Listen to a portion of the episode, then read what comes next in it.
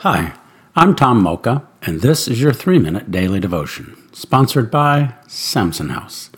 Our scripture today is Ephesians 2, verses 6 through 10. And God raised us up with Christ and seated us with him in the heavenly realms in Christ Jesus, in order that in the coming ages he might show the incomparable riches of his grace, expressed in his kindness to us in Christ Jesus. For it is by grace you have been saved, through faith, and this not from yourselves.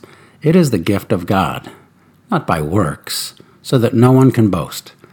For we are God's handiwork, created in Christ Jesus to do good works, which God prepared in advance for us to do. Let's ponder that. God's grace is so important, Paul bores in deeper.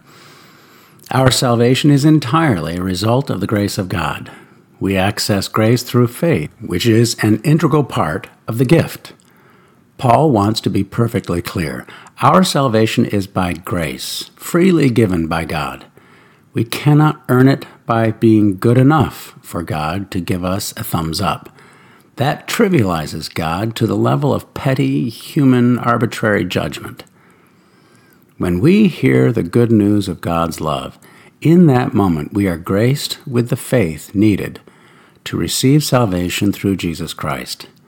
It is our choice to exercise that faith or not. Sometimes people hear the good news of God's love many, many times, and then suddenly they hear it as if for the first time. It's a beautiful mystery. Part of the wonder of that mystery is we were created by God to do good works. Not just get into heaven, but rather as a result. God has a reason for each of us to be here, a plan, if you will. When we put our trust in Jesus, that plan is put into action. How wonderful is that?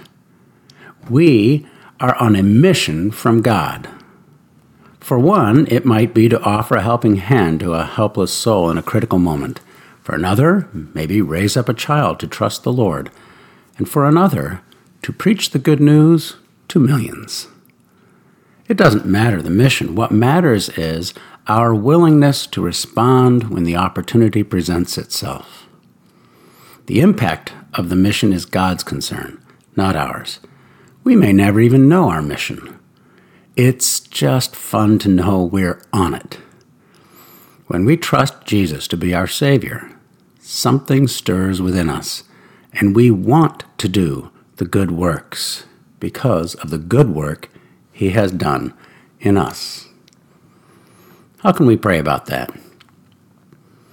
Let's take a moment and thank God for His grace, and let the truth of that grace settle in.